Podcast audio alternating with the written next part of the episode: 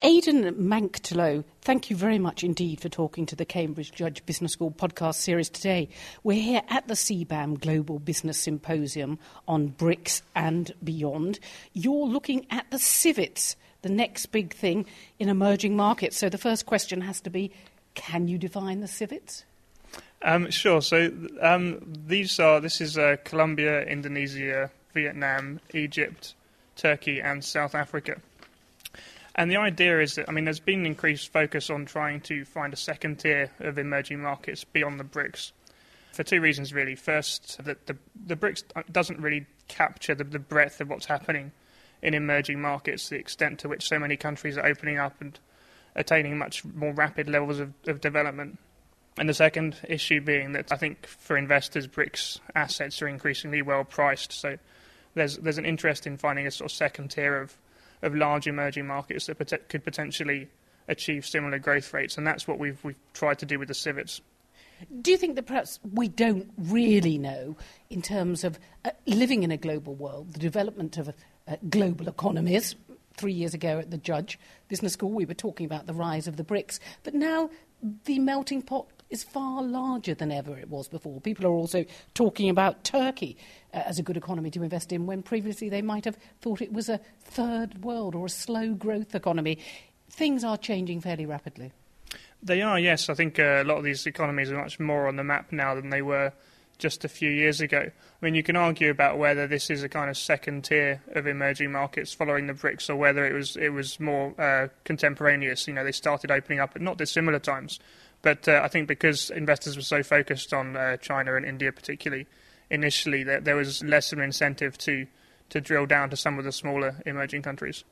And we're living in a time of great volatility, particularly with Greece. The spring Arab uprisings, people also dubious about whether China can maintain its growth rate when it's got so many rural poor and what's going to happen there politically in terms of the democracy. But Colombia, Indonesia, Vietnam, Egypt, Turkey, South Africa, you talk about the political baseline being supportive. Yeah, I mean that's one of the key reasons why we'd pick these markets over some other, you know, similarly sized emerging economies, you know, like the likes of uh, Nigeria, Pakistan, for example we just think that for the for the for these six countries, the political baseline in terms of be, partly being able to avoid serious instability in the future. I mean, obviously Egypt's having its issues at the moment, but also in terms of you know the supporting inst- institutions and the extent to which the politics can support the kind of um, policies needed to sustain good long-term growth. We, we think that these six countries just look a bit better than than, than other large emerging markets. Because people often talk about Brazil, don't they, in, in terms of having, um, if you like, redistributed its wealth to the poor. It's brought up its poor to the levels of what's happening uh, elsewhere, perhaps in Western economies. It hasn't left them behind, so it hasn't grown at the expense of the poor. Mm. It's grown with the poor. Do you think that's a lesson others should look at? Yeah, definitely, and that's that's going to be absolutely crucial. I mean, one one reason why we quite like the civets is they've all got um, they've all got quite young populations, so the average age across the uh, the six countries is just uh, 26, um, but which is a, a, major source of opportunity uh, in terms of the growth potential. But it does it does bring big, big bring big challenges because the issue is going to be to try as these populations expand to try and maintain job creation. And I mean one one factor, big factor that lay behind the problems that Egypt's having is that it, the Mubarak regime really failed to do that for its its young population. Now, the other thing that people have talked about is population growth. So it's not actually having the large populations, even though they may represent internal consumer markets in the long term, but, but actually an educated population. And that's why some are betting on Russia and think, well, you know, its people are educated and uniformly educated across the country. Um, population, is that important? I think the, the, the, significance of population is partly that it, I mean, in the in the context that we're talking about, um, it just confers sufficient weight on a country to be interesting for investors. You know, for its own sake, I guess all of these countries have potentially quite sizable internal markets. And the other thing is, I think economies of a certain this kind of size may be more likely to be able to diversify successfully. So none of these economies is excessively reliant on uh, commodities, for example. And, and, that diversity, can you expand on that? It's not, it's not just the, the commodities or the co- commodity prices that may be volatile at certain point of time. What are those other factors that in the mix matter? Um, well, I mean, the, the, key, the key, we tend to think that um, countries' uh, commodity dependence is, you know, is much more of a curse really than a blessing. So over the long term, it encourages, it encourages corruption it tends to, I mean, a Dutch disease as well, so the effects on the exchange rate squeezing out the, um, the manufactured sector. So uh, in all of these countries, I mean, there's some there's some commodities. So like uh, Colombia's got ag- agriculture and oil, for example. Um, Indonesia's got huge natural resources. South Africa's uh, minerals. But there's plenty going on beside. If you think of Egypt, for example, the Orascom group, and the way in which that spans different sectors, and t- some large Turkish conglomerates similarly think it sort of stresses the extent to which these markets uh, are doing well in, in, a number of different sectors. Now, if we have a look at the, the civets, uh, they're not going to reshape the global order, but they will make a significant contribution to global growth. They'll offer major opportunities for investors. They'll bolster their respective regions and add weight to the shifting global gravity to east and south. It's becoming impossible to know where to invest uh, in the world. You know, to get your head round it day to day, it's changing. Um, are these civets a good bet?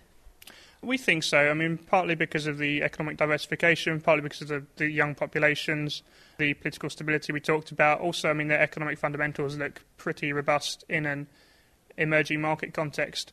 It is, it is still dwarfed really by the BRICS story. I mean, the BRICS story is so huge, it's so central to this shift in, in gravity in the global economy from, from west to east.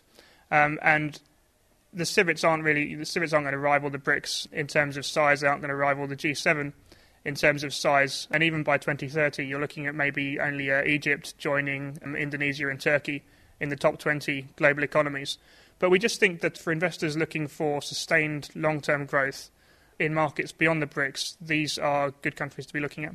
And, and you boldly also talked about the nuts who were tough to crack. Can you tell them why? Tell me why you call them nuts and why they're tough to crack. Um, that was actually more of a little gag for the end of the presentation, but um, it was uh, just, to, I think, illustrate maybe slightly silly lengths to which some of the um, uh, emerging market acronym mania has now has now reached. I think I heard something somewhere about mint economies recently as well.